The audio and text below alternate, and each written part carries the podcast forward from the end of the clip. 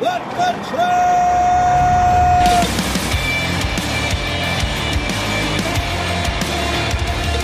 You are listening to What the Truck. We've made it to Friday, boys and girls. I'm Dooner, that's the dude, and this is a show that we call What the Truck. It sure is good Friday afternoon from Freight Alley, everybody. You know what, Dooner? Yeah. I was thinking last night. Um, I think I'm going to give up the whole badminton gold. You know, getting gold in the Olympics, and I'm going to become an. I'm going to try and be a, a, kicker, a place kicker. Yeah, you were talking so much smack about Greg Zuerlein for his performance last night. Uh, poor guy had back surgery. He wasn't able to uh, Is that what the issue was? no practice. You know who looked good last night, though? Huh. My boy Tom Brady. Tom Brady You know, looked great. Awesome. Rob Gronkowski catching footballs from a helicopter. Yeah, yeah. You know what else is cool. going to be great though? Today's episode because we got a ton of great guests. That's right, we got Koop Technologies co-founder and chief commercial officer. It's Kamron Khodjaev. He's going to be talking about next generation data-driven autonomous vehicle insurance. You see our sponsor, right? Autonomous Yeah. trucks, right? How do you? What's the liability? How do you insure them? We don't know, but we're going to find out today, and so are you. We got Lucky Truck CEO and founder Devin Bostik. We're going to get even deeper into the world of insure tech and getting that. So big insurance, big risk, liability focus today. Uh, Slync.io founder and chairman CEO Chris Kirchner is going to join us in just a minute here. He's talking about his company's new booking and allocation management solution for Oh, yeah. logistics service providers. We get Terry Douglas, CEO of Express Courier. He's going to be talking about the business of regional carriers. And we've also got Ron He is the managing partner at Logisyn Advisors. And he wants you to know what your logistics company is worth. Good to know. A lot of mergers Okay. and acquisitions going Cool. on. Echo just got picked up too. Saw that one by the Jordan Company. right. Uh, plus, CMA CGM, they have capped rates. Hapag Lloyd has followed suit. Deja, Deja Su, as another ship gets stuck in the Suez Canal. Uh, Biden mandates a vaccine or testing for companies with 100 employees or more. Yeah. A lot going on. Let's tip the band. We'll get to it. Autonomous trucks are coming with a huge potential windfall if you're ready to seize it. Start re engineering your supply chain for autonomy today. Contact, tell them, dude. Hey, go to locomation.ai for turnkey solutions immediately after this show. Yeah, let's get some relatively breaking news from Chris Kirchner. He's the founder, chairman, CEO of Slync.io. And a couple days ago, they made a big announcement about what he's calling logistics orchestration. Sounds fascinating. Chris, thanks for joining us. Hey, thanks for having me. Chris, what uh, what's logistics orchestration? What does that sound like? Uh, it's a great marketing speak for for decent software, right? Yeah. No, by the way, if you if you decide to start kicking, let me know. Uh, I was at the game last night and a little unfortunate to watch the Cowboys uh, squander what should have been a great victory. Um, yeah, so so logistics orchestration for us. Um, God, I think I first came on this show back in your early days, which was our early days when there were probably still only five people at our company. Um, so logistics orchestration for us has always been our platform. Has been this platform that that we've configured solutions for our customers on.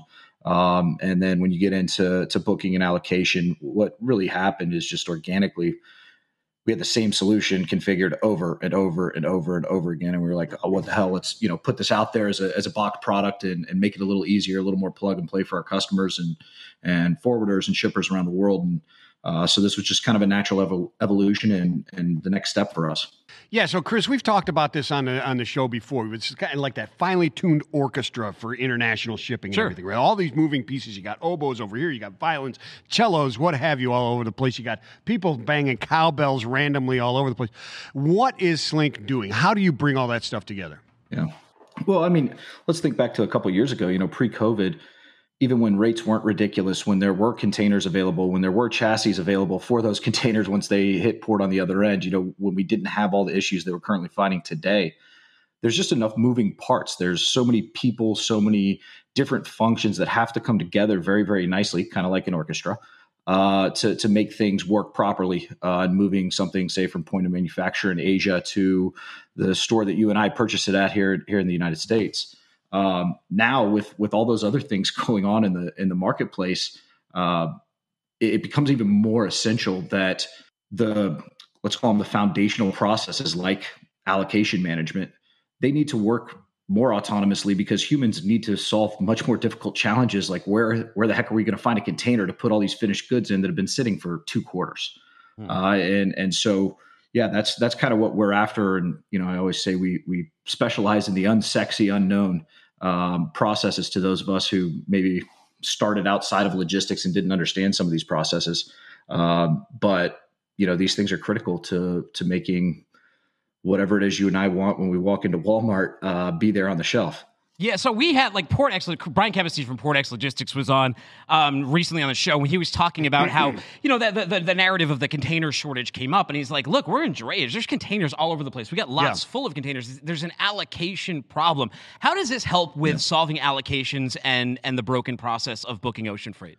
Yeah, so so there's a couple kind of fundamental issues in allocation. One is there's actually a lack of a really good TMS for ocean freight in the marketplace. Um, maybe we'll circle back to that in a year. Uh, but but first, you know, you have this problem where you have to have multiple bookings, ghost bookings, just in order to to ensure that there might be space available on a boat for you.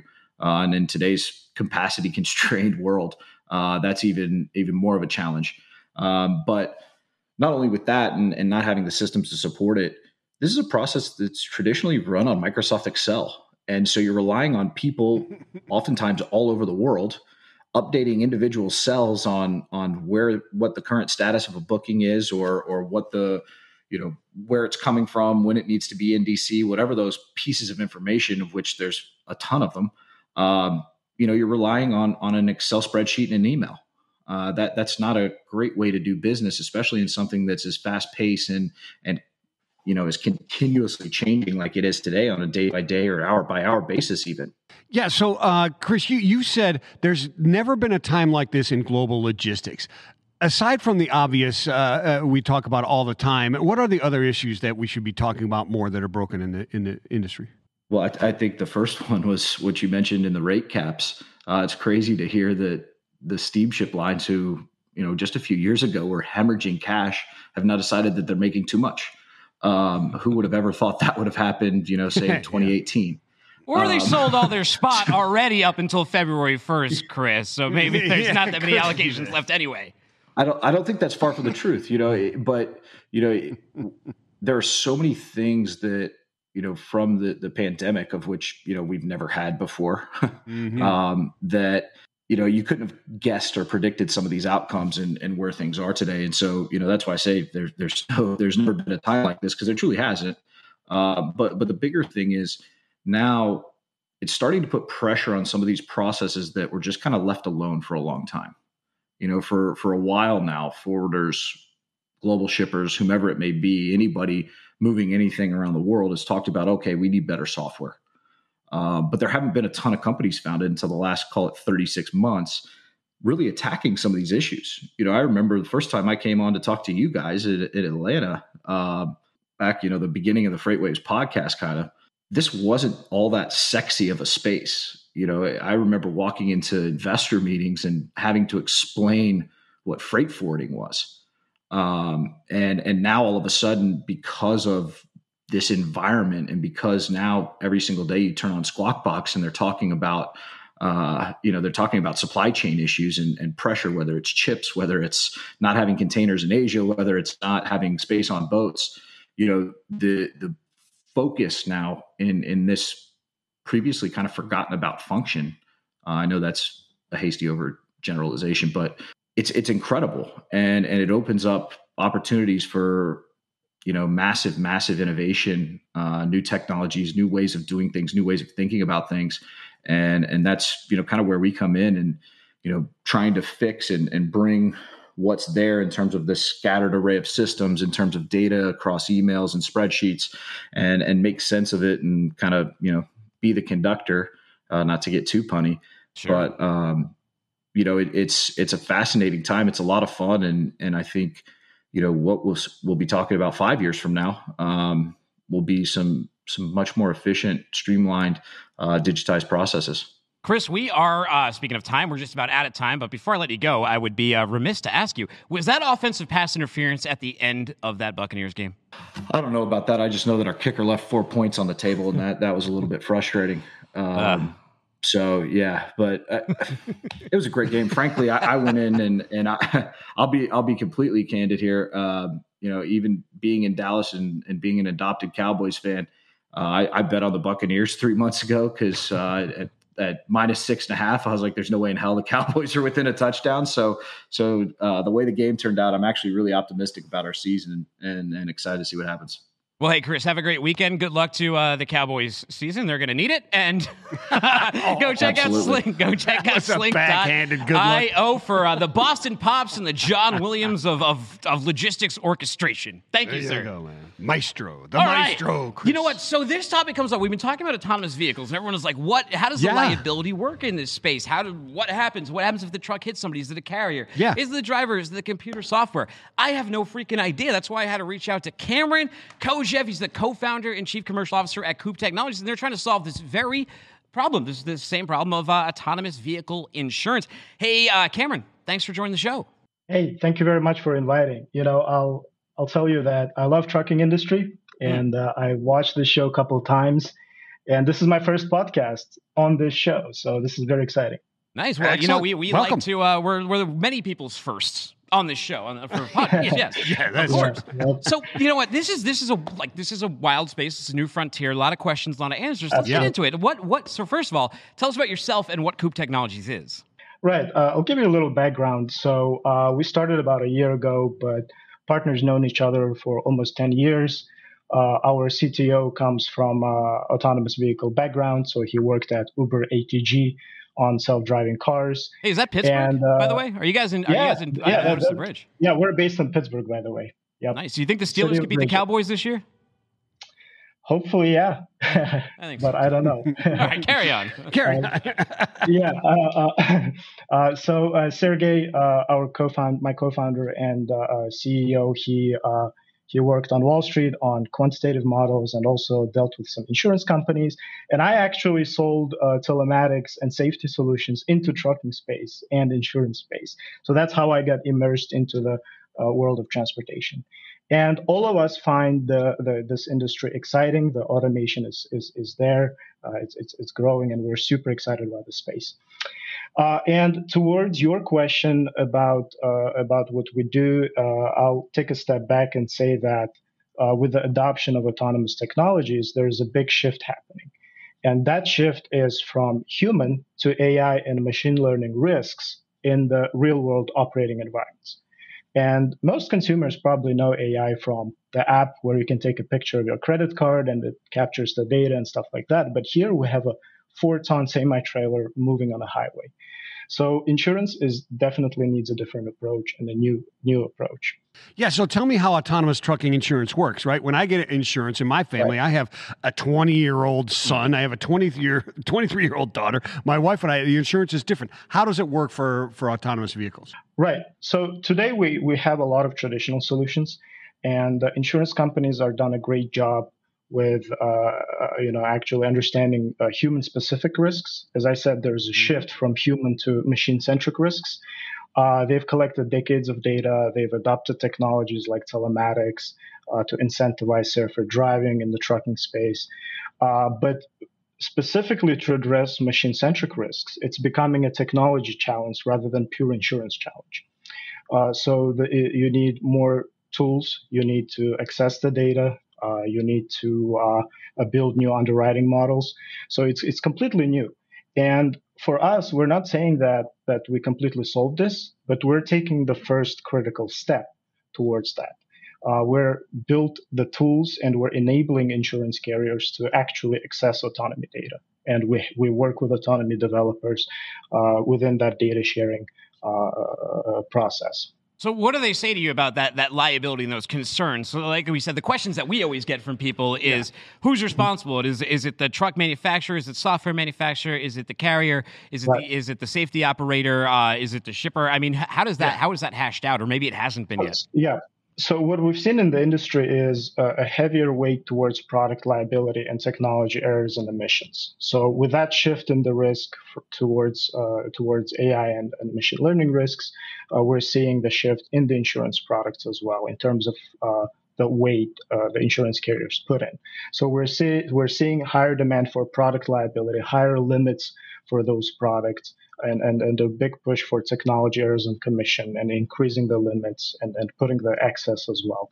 So there's definitely a, a shift towards technology focused uh, risks rather than human focused risks Well, uh, let like me- we have today. Let me ask Yeah. you a follow up here because it sounds like initially an autonomous policy may be more actually more expensive because the risks have to be established and that's how underwriters work they want to know their risk but would it be safe to assume that if autonomous vehicles really can function on the roads and really do eliminate accidents as they do, it may actually become prohibitive to have a human driver because the insurance would be that much cheaper for autonomous? Is is that would that happen or no? Uh, well, well, I'll tell you uh, that autonomy promises a lot of uh, uh safety benefits, and this is very exciting. Uh, uh, however, the utilization grows of the vehicle. So with a human driver, you have HOS rules and etc. But with autonomy, you have uh, it's utilized a lot more, uh, and with that high utilization, the risk exposure grows as well, right? Uh, so to your question of having a, we will have people in the in the vehicles for some time, but again, the, there's going to be shift in the in the insurance product. So you'll have a traditional auto liability that may will see that may see cost reduction, but with the higher utilization and higher risk exposure towards that, uh, a little bit higher costs initially, but then it's going to uh, smooth out a little bit. Okay, yeah, interesting. Hope, There's so hope, many questions as it moves sense. forward. There's so many questions as it moves sure. forward. You know what yeah. I'm saying? Uh, you Again, choose a uh, higher insurance policy, yeah. lesser technology. Doesn't that put you in a court of law saying, "Well, I chose to be less safe"? Yeah type of thing, right? That comes out. But uh, my question right right now, Kamron, is is so how are you making money right now? If the, the insurance isn't going through there right now, how are you what are you guys doing right now? That how are you, how are you funding this? Well, uh, we're licensed in 13 states uh, as an insurance broker. This is our step to engage okay. with both parties insurance companies and fleets, uh, as well as autonomy developers uh, in a data sharing uh, capacity. Uh, and uh, that's how uh, we generate commissions from insurance transactions. And we also actually recently got funded. I probably saw the announcements oh, as well by some of the second. great investors. A little cowbell for you. Congratulations. Need a little cowbell for that. Thank you. Carry on, sir. Oh, awesome. So, uh, great West Coast based investors. Uh, we just got funded and we're excited to grow. So, uh, we're taking, uh, we're learning how to walk before we run. Uh, and uh, we're excited to build these relationships with trucking fleets as well as those fleets who are looking to adopt autonomous technologies. Now let's talk about the, the, let's talk about the big boys, the ones that already can mm. run. What is there any fear or what, what kind of protection do you have that you don't do all this work and establish this market and then the big boys just come in and say hey great he went through all the trouble with the regulation yeah. and all that kind of stuff now we'll offer you know our own autonomous insurance yeah. policies well the thing is to be able to do that you need to really build up your underwriting engine on top of the autonomy data uh, as i said we're solving the data sharing issue problem and uh, we're building uh, uh, you know our proprietary framework around autonomy data to be able to understand technology related risks. And the best way to do that for the big guys is to partner with us. So eventually, we'd like to ship our own product and, and partner up with large insurance companies, not just one, but actually several. And that way, bigger insurance companies can enter uh, the space uh, as well. Wow. Well, hey, so how do people learn more about Koop Technologies and get some information on your platform? Uh, you can follow us on LinkedIn, uh, go on our website, uh, and we have a we have Twitter as well, so we're present in social media. And uh, if someone wants to speak, they can reach out to me directly on LinkedIn. I'm, I respond pretty fast. Well, thank you for letting us inside the world of uh, autonomous insurance. Exciting space, growing space, and yeah. uh, we'll definitely want to know more. And I know a lot of um, a lot of our human drivers are interested in, in those developments there as well. Right. Once again, have a great weekend. Take care. Thank you very much. Appreciate it. All right, so yeah. you know what? So someone on our general Slack, right? Yesterday okay. they were there. Richie Daigle, he posted. He's like, "Hey, you know what? Uh, FedEx delivered my packages yesterday, and they arrived in a U-Haul. That's right. right. And I've yeah. seen this too. I've seen the budget rent a trucks. I've seen the. I've seen I've the. Seen U-Hauls. it in my neighborhood. Yeah. yeah, final mile. There is there's there's so much congestion. There's lack of equipment, and all those sure. kind of things. And we talked to Mayflower Moving. They they move stuff there, but they're moving into final mile as well. Well, Express Courier, another company here, they're in that regional courier space, but they're pretty big. They have 26 branches, 750 drivers. And joining us today is Terry Douglas, their CEO, and he's going to tell us a little bit about the growth in that market and what's happening. Terry, uh, thanks for giving us the honor of joining us for 10 minutes on the show. Terry? Hi, Terry? Okay. Okay, well, I guess Terry Terry will be up soon. It says uh, Terry Ready on the screen in front of us. Um, so gotcha. we will get to him when he gets up there. Regional carrier, the really, really interesting space. Um, it is. It's a very interesting space, and, it, and it's growing more and more in in the sense that right you do. the shipments or the origination of the packages that are going into e-commerce are coming closer and closer to the end consumer, right? And so those regional carriers are coming more and more into play. I would imagine, right? As you don't go long haul across the country to make those deliveries happen, you've got to go into that regional space, right? Some of my questions though are how how you know does this become a a, a, a situation where you know you've got to go into these brokers and intermediaries to kind of uh, to kind of get you into that that realm there and kind of orchestrate all these different things together because as a small person how do you do it? Well we got terry here and he's going to give oh, us some do. clarity on these these regional markets. And as we said they got 26 branches 750 this is no small uh, company. You call them regional which to some people may seem small but they pretty big in the region aren't you terry? Yeah we're in um, yeah, we're in multiple states. We go from uh, really kind of east texas Arkansas, Louisiana, Mississippi, Tennessee, Alabama, and even the panhandle of, um, of Florida. So we, we cover a lot of terrain. Yeah, excellent stuff. So let's talk about this a, a little bit there. You, have got your coverage there. You got 750 drivers. What is a regional carrier as opposed to other carriers? Just give us that definition. So when you think of a regional carrier, I, I think you should probably define us a little bit too. We're, we're uh, you know, we're, I look at us as a a custom logistics company. So we do multiple things. We're not just a final mile delivery company. But when you think of regional carriers in today's market, really you're you're talking about guys that aren't, you know, UPS and FedEx. So we can provide the same level of uh, service uh, or or better in, that in some cases, um, but we don't have the same footprint. Um, so you know we can do the reason I like to think of us as a custom logistics company is we're kind of motivated to understand where your problem spots are, and then we try to come up with innovative solutions to, to solve that for you and make and make their lives easier and add value. Speaking of making lives easier, what are some of the challenges that would make your life easier? What are some of the challenges a carrier such as yourself is facing in this challenging market right now? We talk a lot about the OTR, the LTL, the drayage space. We've talked about the ocean carriers and the air, but how about for you guys? Well, I mean, I think you're seeing the same issues. Um, so, you know, the, the biggest problem today is obviously the labor market, and that that affects you know us as well as our customer. In a lot of my cases, um, that LTL uh, full truckload business, my customer provides that to to me. So in some cases, I'm both a supplier and a customer to my customer, um, and the market is pretty challenged right now with just you know warehouse employees and drivers and you know there's a there's a lot more openings out there than people are willing to fill them at this point. So I think labor is the number one challenge, and I think you're going to see that as the number one challenge in pretty much the transportation industry as a whole. So Terry, yeah, I, I, agree with you. Labor's always been a challenge getting those drivers and even warehouse workers, as we've yeah. seen lately. So speaking of that, uh, you know, there was some recent news over the last 24 hours that's going to make it even more challenging. Uh, how do you think this this new mandate, Biden's mandate on on vaccination for uh, employers over 100 or yeah, 100 and above, or testing 100? Yeah, uh, or testing. How do you think that's going to impact the industry? And specifically, you got 750 drivers. Um. So first of all, I mean, that was just general guidance. So we're, we're still going to have to wait to see what the Department of Labor and OSHA actually puts out for specific guidance. Hmm. So right now, we don't know whether that in, impacts independent contractors, which is our model, or just employees. Hmm. Uh, from an employee standpoint, um, you know, look, I mean, the reality is is we're going to have to comply.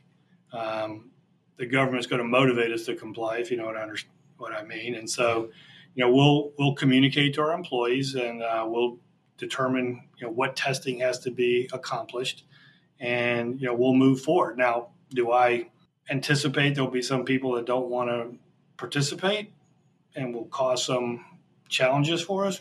Probably, but I'm not going to.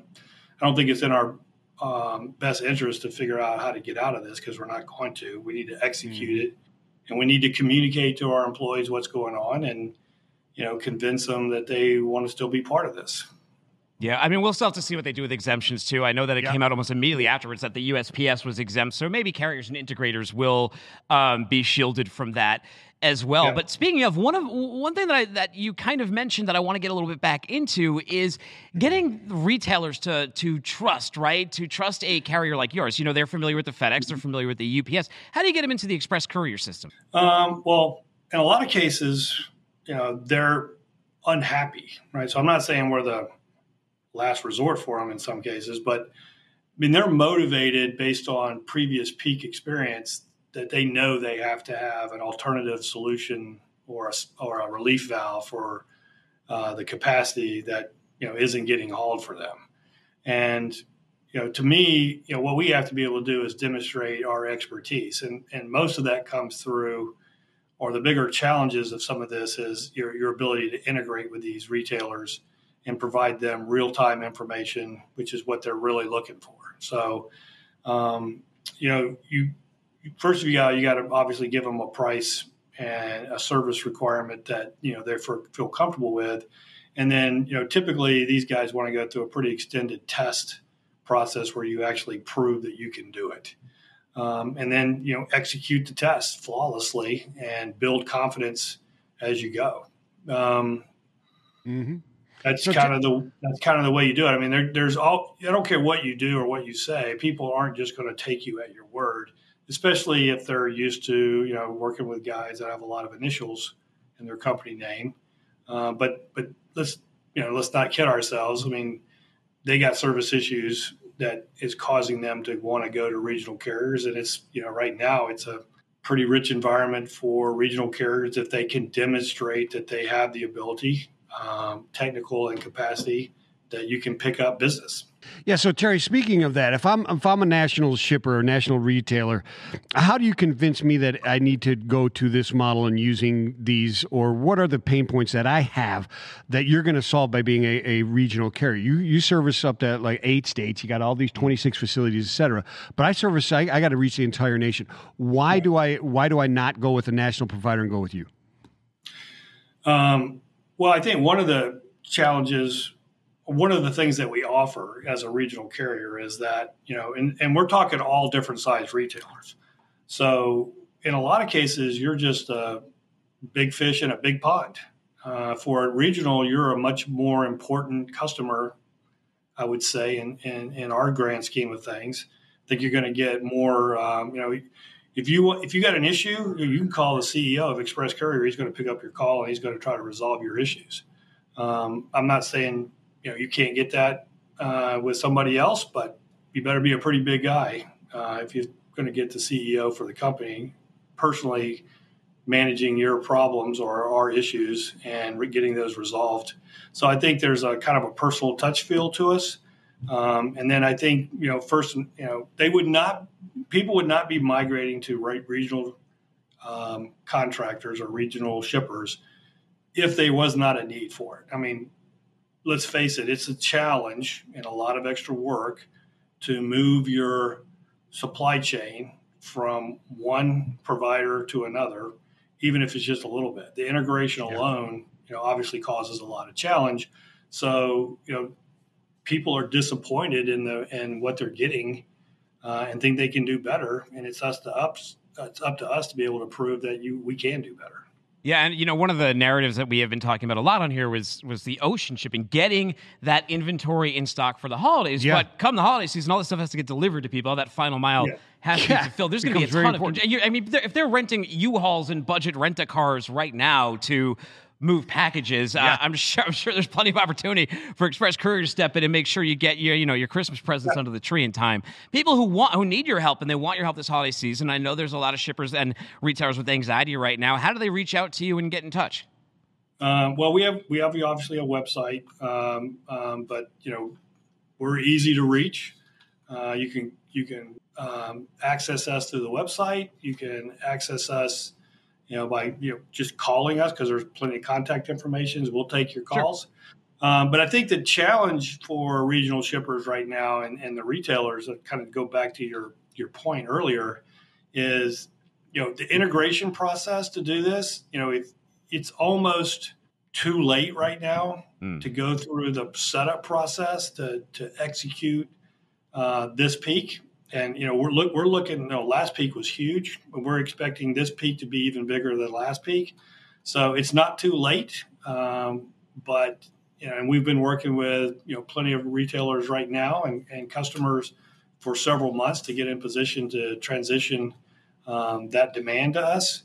But you know the time is running out. There's not that many sh- uh, shopping days left before peak season hits. Mm. Sure isn't, Absolutely Terry. true. Like like you said, get out there. A little sense of urgency. Thank you one more time for joining us. Have a great weekend. Our next guest coming on now, Ron Lentz. He's managing partner at Logisyn Advisors. He's also an Augustana alum, and I was looking at the time he was there, and you know he may have been a classmate of the famous Vietnam U.S. Army captain William Albracht, Oh, no kidding. as well as get this Brenda Barnes. She was the former CEO of both Sara Lee and PepsiCo. And you know what? I even learned that he's granted more than 70 Make a Wishes. So Wow, it's an honor to be cowbell. joined by this gentleman. Nice. Ah. Well done. Well done. Ron, usually we get the we're not worthy. We're giving you the we're not worthy here. Absolutely. 70 Hey, wishes as, is something. as long man. as I can, as long as I can get Duke to play me some air guitar or something, you know. Oh, he'll play you a little love song on there. He writes ones for his wife, man. Oh, yeah. I write love hey, so songs all the time. 70 Make a Wishes, though. Like, we'd love to give a little color to our guests here. Just t- tell me how you got so involved with Make a Wish and, and have done 70 of these. Uh, so uh, years and years and years ago, back uh, before they uh, uh, had all this miracle drugs and everything for uh, uh, people couldn't have babies to have babies, uh, we were a test case for all that. Couldn't do it, so we needed to uh, uh, spread some love. And uh, what better way to spread some love to get involved with uh, with children with uh, life-threatening uh, uh, illnesses? And at the time, it was children with terminal illnesses. And both my wife and me when we were kids. I was seven, she was 10, didn't know each other at the time. We both had life threatening illnesses. So uh, it just seemed appropriate to do it. Wow. Not only do are we big wish granters for them, but uh, don't tell any kids out there, but uh, we're actually uh, the Make a Wish Santa and Mrs. Claus for Make a Wish Foundation too. So I love to do it. That's Well, awesome. That is an amazing Cowbells. you. Yeah, you, deserve, you definitely Good deserve air some guitar for you there. a- air guitar and cowbell. and tell your wife that we said that you are, in fact, great. It took 40 years, but someone did it. no, we love it. So, I love it. Love Hey, it. so Love it. let, Yeah. us let's get in. So we talked about your worth. We know your worth, and it's worth a lot. I mean, you've you've done some great stuff. But how do companies know their worth? That's a topic you sent us and wanted to get into. Yeah. So let's dive into it. So you know, it's it's an interesting time that we're in because uh, uh, you know you went through uh, 2018, which is a banner year in, in mergers and acquisitions. You went through uh, 2019, where it was a slowdown, in 2020, who knows what what the hell it was, to be honest with you, uh, with COVID. It was a slow year for uh, mergers and acquisitions. And then all of a sudden, 2021 comes on, you know, the scene and it's an explosion. Uh, it's an explosion because there's so much money available, both by strategics and by private equity and by venture capital investing into tech companies. Uh, with all that money and supply and demand usually drives uh, value up. So when you look at supply and demand today, there's way more demand than there is supply. There's uh, in, in, in private equity today, we estimate that there's somewhere over uh, 1.5 trillion dollars of what we call dry powder. It's money that has to be invested into the marketplace, and a percentage, somewhere between 10 to 12 percent of that money, is going to be invested into the transportation and logistics space. When you look at um, deals that have been done, uh, just on the big side, you know, in the last uh, month, you had uh, Greenbriar Equity that, uh, which a year ago in October had the biggest deal of the year last year, where they invested $500 million into Uber Freight. Well, they just bought a couple of weeks ago, they just bought Transplace, which they owned previously and sold to another private equity firm, and they just bought it back for 2.25 billion, which is a 22 times uh, multiple. Uh, Jordan Group today announced that uh, they're paying a 48% premium for uh, uh, Echo Global Logistics. Right. Uh, so there's a tremendous amount of capital out there.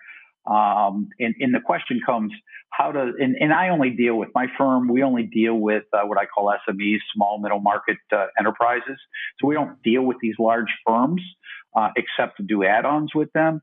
And uh, uh, how do they take advantage of it? And, and uh, you know that's that's the big question. What do they have to do? And and it it all goes um, in not waking up in the morning as a business owner and say I've been doing this for 20, 30, 40 years and saying, know what, I don't want to do it anymore. You have to prepare for an exit. Uh, have a good exit strategy on what you're going to do, how you're going to do it, and that's both on a personal level and on a professional level. Um, on a personal level, you have to work with your tax advisors and that to, to make sure that you're structured properly. You know, if you're a warehouse owner, most firms today don't want to own warehouses. They like lease warehouses. Yeah. But if you're an owner of those warehouses, you know, you want to make sure that those those warehouses are set up into some type of a different structure, maybe even put them into your grandkids' uh, trust fund and leasing them back to your firm because the next buyer of your company would rather lease them. And then you get double income because you're going to get the income that you're going to get from uh, the warehouse space, and then you're going to get income for either yourself or your family or a trust or what, however you structure it. You know, that's going to go into a long-term uh, security plan uh, and your legacy. So, so there's different things that you can do from multiple fronts. So that's that's a good thing to do. How do you also take advantage of today's current market conditions? You know, you see strategics out there today know, you guys reported uh, a while back in July. Uh, you talked about uh, AAA Cooper. You know that was acquired by uh, Knight mm-hmm. Swift for 1.35 billion. So assets are being bought uh, by the bigger getting bigger. Uh, you talk about DSV over the last couple of years has bought Agility, um, and then they and previous to that they bought uh, Panalpina. And then uh, the big getting bigger in the tech world, uh, uh, Deutsche Post bought Syncreon uh, earlier this year. So there's a ton of money going into the marketplace at all different sectors. I get asked all the time, you know, what's the hottest marketplace? The hottest marketplace are the ones that are focused on supply chain today. So whether it is um, on the the front end of the supply chain and you're doing freight forwarding, ocean or air, uh, those are both hot commodities today. Custom brokerage, hot commodity today. You guys have commented on digital freight brokerage a lot. That's a hot commodity today, especially being non-asset based, especially if they have some uh, tech, technology in it. You know, but but you have to be focused. You can't be all things to all people. If you are, uh, people are going to see through that. Uh, they they like niche focused businesses. Uh, you know, Transplace um, uh, fits in that bill. AAA Cooper fits in that bill. Um, when you see the amount of money that venture capital is throwing into the tech industry, which is twice the amount this year that has ever been put into that marketplace, I think I read over the history of tech logistics. So that's just this year. So you know, focused industries, focused businesses are a really good place to, um, to, to spend your time. So if you're a you're an owner of a business, make sure you're focused. Make sure you have an exit plan and an exit strategy. So, Ron, is the exit strategy all about the multiple, or are there other things to consider? Multiple is important. Multiple is critical. You know, we uh, uh, the, the financial industry, and I was an operator for 30 years, uh, you know, saw all kinds of different things gross profit, gross margin, uh, operating profit, uh, total net income. You had so many different, um, you know, a demand factor that people were looking at, and they were never consistent across industries. Well, through GAAP, and through you know the larger accounting firms, we've settled in on a you know a universal language, and it's called EBITDA. Uh, and if you're non-asset based business, EBITDA is real important. It is the most important item um, when you're looking at multiple. Uh, because you're you're taking the EBITDA and you're multiplying it times a multiple, and that's your enterprise value. So if you have a ten million dollar EBITDA and you get a ten times multiple, your company's enterprise value is hundred million dollars. Now that's done on a what they call a debt free and a cash free basis. So if you got $10 million in debt, your company that you're in a pocket is $90 million. So that's, that's how that works. But if you're an asset based company or an asset based carrier or an asset warehouse company, um, then you want to look at free cash flow, and that's EBIT. So you really want to understand how much cash is that business generating because that that is you want a multiple of EBIT. And then the third element that has really taken effect, especially the last year, uh, I, I, would say that the activity picked up in the second half of the year last year and has, has continued just to go crazy. And that is, um, you have to have a structured deal because everybody was affected by COVID some negative, a lot extremely positive. If you're an air freight mm-hmm. forwarder, if you're an ocean freight forwarder, if you're a trucking company, if you're a final mile delivery company, you've been affected extremely positive, and you might have two, three, four times the earnings that you had pre-COVID. But you want to get compensated on that. So if you were at a three million dollar EBITDA and now you're at a ten million dollar EBITDA, nobody's going to pay you a ten million dollar ten times multiple on ten million dollars. They're just not going to do that. But what they're going to do is they're, you know, if you've put the deal together in what I call the right structure, and structure is real important today, then you're going to pick up you know, a portion of your cash is going to be relative to what you've done over the past couple of years. And then the rest of your cash is going to come in the form of, call it a performance earnout. I hate the term earnout because it's tough to do, especially if you're doing with um, being bought up by a strategic, but you can, you can structure that even inside their company properly. And if you structure it properly, you as a business owner can get all that money into your pocket. It may take a little bit longer. It might take a year or two years to get that money. You may not get it all in cash up front, but you're going to get that money if it's structured properly. Wow, uh, Ron, this has been quite the the education. Uh, you, you filled my mind with some knowledge on on EBITDA Absolutely. and acquisitions here, and it's a lot to chew on going into this weekend. We really, uh, and, I, and, I, think we'll both be doing that, right? Ohio oh, State yeah. over there. Uh, but I got a question before we let you go. I can't help but notice all that vinyl on the wall. So, what's the best deep cut you got hanging up there? Uh, so I have some original Beatles cuts. So that that uh, um, that album cover happens to be the last concert that the Beatles made together, and it's signed by Ringo Starr. Uh, that was a that was going back to your Make a Wish. That was a Make a Wish charity auction that I uh, paid too much money for, but it's my pride and joy. But I have some uh, original Beatles. Uh, this will scare you back to 1962. Um, wow. So uh, that, that, I'm a huge, huge Beatles fan. Not as much as a couple of my friends I've found out, but I do do love uh, the old vinyl. Yeah, I, I, mean, I feel like I could fit in on Sergeant Pepper's Lonely Hearts Club, oh, at least yeah, on absolutely. the cover of the album, right? You Maybe you could, you could, you could. You, Hey, even, t- even be the saxophone player. There you go. Oh yeah, this thing right here. Hey, Rod. All right, so tell us where do people go and find more information and uh, connect with you? Uh, we're, we're easy. It's Logisyn, which stands for Logistics Synergy. So L O G I S Y N dot com. Um, I'm on, uh, and, and, my partners and uh, our whole team is on LinkedIn. You can find us on LinkedIn, uh, but you can go to our website and find us. Uh, but uh, you know, we are exclusive to M and A in the transportation, logistics, and supply chain industry, and that's all we do. We don't focus on any other industries. Love it, love it. Hey, Very it's not cool. all you do. You're also doing the Lord's work with that Make a Wish and, this, and some of that other stuff. Amen. So, Ah, well, one last time, little cowbell as we send you off the air. Thanks, Ron. Have a great weekend. Thanks, guys. Appreciate it. Well, great talk with with, with Ron right there. Now we're Absolutely. gonna now we're gonna grab our next guest. It's Devin Bostik. We're gonna get a little deeper into insurance and insurtech. He's the CEO and founder of Lucky Truck. Devin, thanks for taking some time with us today. today. Hey, what's up, man? What's going on? I don't know. What's going on with you? What are you doing? What are you doing over there today? You watched the Buccaneers game last night? I actually missed it. I'm going to the Cubs game later, so let's let's see what happens with that. There you go. Wrigley. Go Cubbies. Yeah. It's a Can you give perfect us day a- Can you give us your rendition of the uh, "Take Me Out to the Ball Game"? Probably not actually, but uh, let's yeah. All right then. Well, hey, to define insure. Let's stay in your wheelhouse then. How about you define insure insure tech for us? Sounds good. Uh, InsurTech, a lot, a lot of it is just taking. Uh, you're basically creating a digital layer over existing processes and uh, focusing on the customer experience in a way that also helps the insurance carrier out. So, as simple as that. That sounds pretty simple to me. Ta- talk to me about Lucky Truck. What is Lucky Truck? Tell us what, what's going on there. Lucky Truck's the easiest way for uh, small fleets to manage, purchase, and understand their insurance.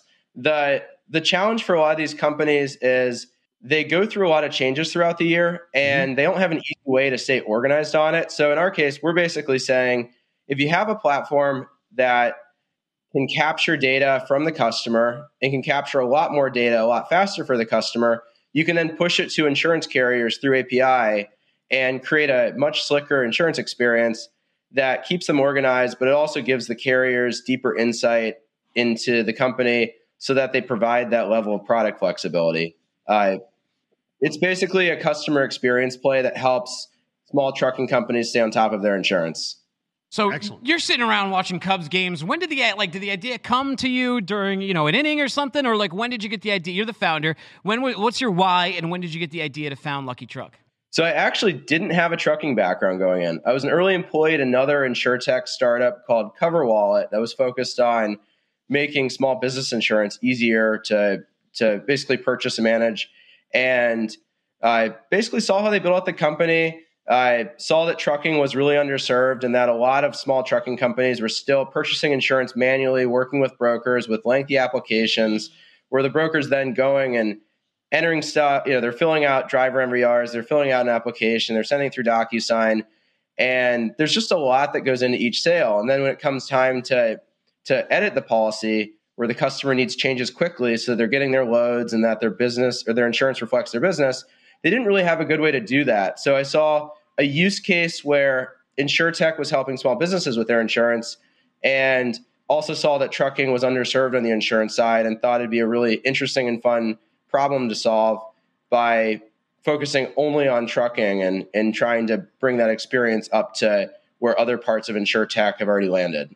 Very, very interesting. So you guys just recently partnered with uh, Flexport. Can you tell us all about that? Yeah, so we're still it, we have partnered with Flexport uh, in the sense that there's opportunity for us to push policies via API to their system. It's not quite official what that actually looks like. We're still we're still hammering out the details, uh, but we're really excited to explore the potential. So there's no official launch or uh, date when when there's there's a plan underway, but we're still working on it together.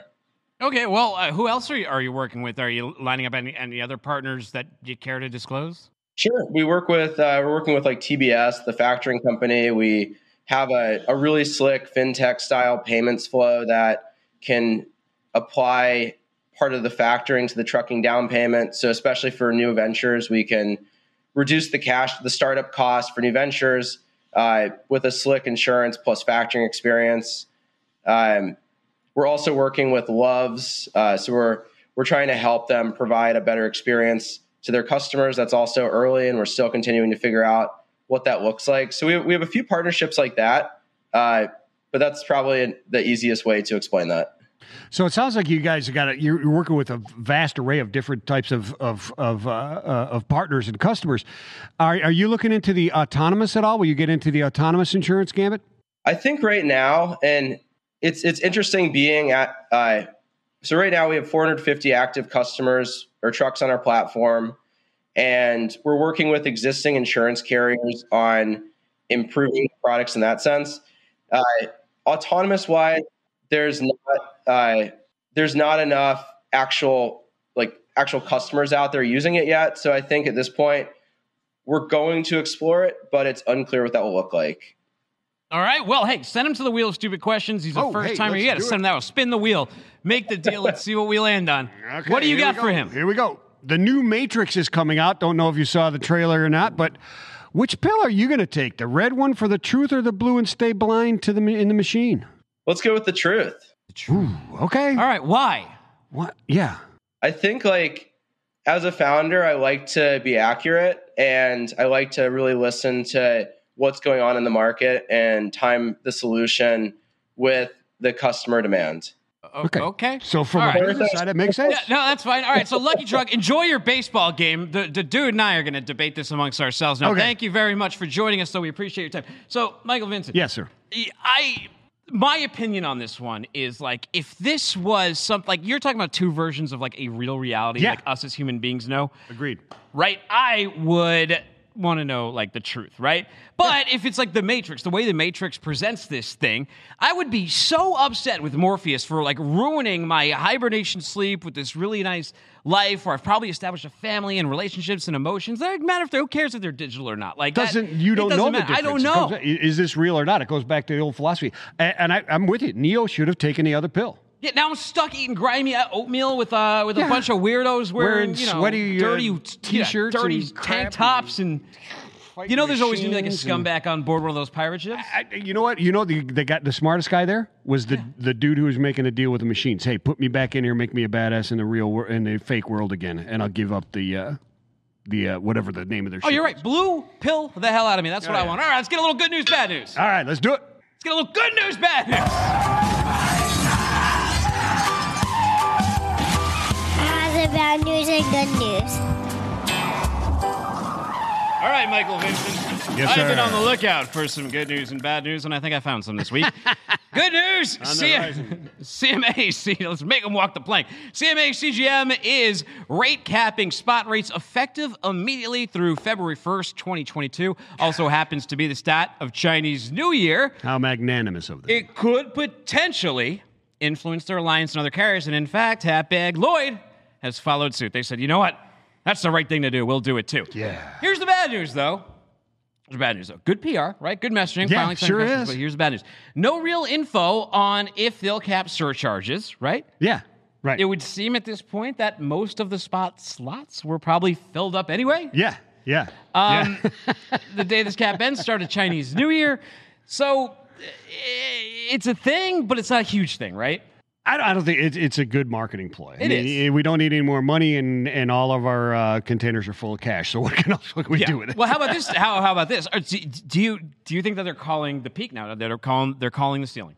I, you, I think that has something to do with it. Yeah, Yeah. they might be. I mean, because why not make more money if you can for your investor? But maybe it is so. the move. I mean, they don't. It's not like they need more market share right at this particular moment. They don't have any containers to to take it on. And here's the and here's the thing: we like ask a good sales guy whenever they tell you like don't just look at the rate; it's the bottom line because a lot of things you get hit with are surcharges, accessorials, and they even have there's even some tricks that carriers have used. And I'm not saying CMA CGM's here; I'm just saying carriers have done these kind of tricks before, where you can pay for that gold and that platinum service to get better Oh, yeah. slotting. Yeah, You're basically, absolutely, yeah. They're not raising the rate, but you're buying a different rate, and that rate means you actually get on the boat. Expedited so, same thing, but you know, services. little George Orwellian. Yeah, yeah, You can buy a portion of a slot or an actual slot. What else you got going on? I got one here. This one and this one disp- this one depends on where you stand. Okay, and you'll get it when I talk about this. So it's good news, I think, and many others do that. The Biden administration has in, he's instituted a vax uh, a vax or testing mandate on companies uh, with 100 employees or less. Right. I think this is the right move. Everybody should be vaccinated. We got to get ourselves safe. That's my opinion. That's where I stand on the good news. There on the bad news, though, is a lot of drivers are anti-vaxxers, and I understand some of those stuff, and they're Yeah. anti-mandate. I'm anti-mandate myself. I wish we would just do this and not have to have a law or mandate, right? Yes. But uh, so the uh, bad news for the big boys, keeping the guys there. Good news for the smaller guys because they can gain these guys. They don't have to. Drivers don't have to worry about this mandate. The anti-vaxxers don't. Which one is it? Is it good or is it bad? Uh, and how's this going to going to affect capacity? Right? How, uh, we're already at peak season and it's tough. How's this going to disrupt thing, or disrupt things for everybody else? Well, there's, I mean, there's a few school of thoughts here. I mean, you, you can take the very sort of like almost apocalyptic stance where Sure. there- there's going to be huge rebellion, right? There's going to be rebellion in the streets. None of the drivers are going to want to do this. All the drivers are going to drop off. Um, maybe, but you know, the the real world stake that's going on right now is that I think with with a lot of drivers, right? If you don't if you don't see the fear of COVID, right? You don't Yeah. you don't see it um, you don't see it as a direct threat. Then there's no urgency to to get a vaccine or to to worry about any of this stuff. Now that there may be some teeth in terms of a very real immediate threat, at least in in their perception, would be losing a job. So you need to have it done. Now, the good thing about this is that you can still, right? You can still get tested. So you don't, you're not forced to get the vaccine. You can get tested. The challenge for these bigger carriers is going to figure out a, and for remote workers too. I mean, this is Sure. just this is anybody at jobs. I mean, Sure. look around America. It's not that like, I mean, maybe there's slightly more truckers who tend to be vax averse or who, who lean that way, but Could be. I I, see the arguments all the time online of people. I mean, look Oh at sure, I don't know that rates. it's I don't know that it's necessarily skewed towards drivers that are more anti-vax than anybody else. But Yeah. we, I mean, that's who we listen to, so I we mean, know I there's a number out there. Right? I mean, I took a poll. It was about like 60 40 on what drivers Okay. are. Some said they would leave, go to 100 carriers, but that's still. But look, look, in a very stressed market, like you said, if you take 5%, 10% away, that's to, that could have dramatic that's a lot. That's effects. a big percent right now. Yeah. That's a big, big, big percent. Well, and like you know, Express Courier said he's got 750 drivers to worry about. But there, look, what are we going to do? It's the mandate. When it comes in, we, we're not going to fight the mandate. We're going to have to fall in line with with whatever it is and figure out the best process to do it. Yeah, he, he's also taking a very sensible approach because Yeah. he's saying we really don't know all this stuff. Like define define uh, uh, uh, testing. We don't know what that is yet. Well, I mean, I would say for drivers and for remote workers, you're going to have to have those. Uh, you would have to have allow like take home tests. I would You're putting a lot of trust though in that point Sure. in uh, in making sure that people are administering these tests themselves. Um, I mean, if they're remote, they're not seeing that many people. I mean, I mean, fine. I think a lot of this has to do with our healthcare being tethered to our jobs too. That's why a mandate is coming through our employers. That's a whole different topic for And an interesting Another day. point. It's a very interesting point that you brought brought up there is how we've kind of screwed that up by tying it to jobs. Right? there's always time to change. Um, yeah, yeah, yeah. Well, what do you I'm think? I mean, do you, so just make a prediction here. Do you think that we see? I mean, I think we see No. some attrition. I, don't th- I think- think we see some attrition. I don't think we see because it, it, it, nobody's going to knee jerk and react today. Hopefully, because we don't know what all this stuff is. It's more Yeah. of a guidance type of thing than a mandate. We don't know exactly what's going on, and it's already being challenged. So let's let's all calm, take a deep breath, and hopefully people get vaccinated and we don't have this huge disruption. The other thing is this: how many trucking companies are actually 100 or more employees? a lot are small, right? I so would think does that it's now- not a huge percentage. So here's the thing: a lot of times when regulations come out, they benefit the big guys. They almost Yeah. always benefit the big guys because that's what you know tends to get lobbied for. Right. But now we're kind of in a unique situation where now the smaller carrier has an advantage. And Craig Fuller was talking Seems about this uh, last night. He was tweeting about. it. And he was talking about he was comparing it to like Amazon advertises. They make it part of their marketing that they don't test for cannabis. So Yeah. he's saying how smaller carriers, those the, you know the hundred or less, maybe start marketing that way. Maybe it opens the door for some of you out there who want to start to become an owner operators. You've been waiting for the right push. Maybe this is the right push. Personally, I hope y'all get vaccinated. Um, but at the same time, I'm not a uh, I don't know. I'm not a I'm, I'm not a preacher. I don't. yeah, yeah, Like, yeah. so, make your own but I mean, so you would think that OOIDA may be a fan of this a little bit, right? Maybe, Yeah. maybe we'll see how it falls out. Still lots of as as, as we were told by Terry. I mean, still a long way to go in this one. Exemptions may come down, um, but you know we see the comments online too. Not everybody's happy. Not everybody's happy. No. Um, all right, Dave. Here's some bad news. Deja Su, another ship got stuck in the Suez Canal. The Panama flagged Coral Crystal ran aground Thursday morning. I woke up to this one. It was giving everyone, you know, a pit in their stomach, and they're like, "How could Oh, this no. happen again? Yeah. How does it happen? What's going on?" Like I remember reading an article that was like, uh, "Should the Panama Canal be worried?" And I'm like, ah, "Come on! I mean, that's a little clickbaity, right? Japan, one Yeah, ship gets stuck, now everyone's gets stuck." Well, then this guy goes and makes me look like a fool. But here's the good news. Here's the good news. Minimal disruption. It didn't take long to dislodge and refloat and send it on his way. The admiral over there, Osama Rabe, he's the head of the Suez Canal. He described the incident as a very brief grounding, which was resolved in a professional manner. Although I can imagine that control room when that first got stuck might have been a little. Yeah, heated. they're like, ah, yeah, yeah, yeah, yeah. Did they? Do you think it's a concern that it was a Panamanian flagged ship? Do you think the Panama Every flag Canal is threw a little flag. Yeah, they are, right? Everybody. What do you get? That way. All right, so let's talk about this. You got a Roomba and a dog. Bad news. And this, yeah, the bad news is you've got a Roomba and a dog, and your dog pooped, and your Roomba has attempted to clean it. Okay. Now it's going to start spreading it all over your house, ruining those nice rugs that you got there. Yeah, I have a Roomba. This has happened to me, not with Yeah. uh, poo, but with a cat, cat like a cat, cat puke, like cat hairball. So Roomba Okay, just like yeah. goes around and it goes around like, you know, it has like this sort of like blind functionality where it just bumps into stuff and Yeah. kind of like maps things out. Yeah. But yeah, if it runs afoul of um, like if it hits a carpet, it'll stop itself and it'll be like, doot, doot, you know, put me like Yeah, right. me. If it runs over like poop or puke, it, it doesn't yet. It just goes right over it. Just goes right. And even if it you know, does hit it and stop, it's your got house it looks like your house looks like a Jackson Pollock of like feces and vomit.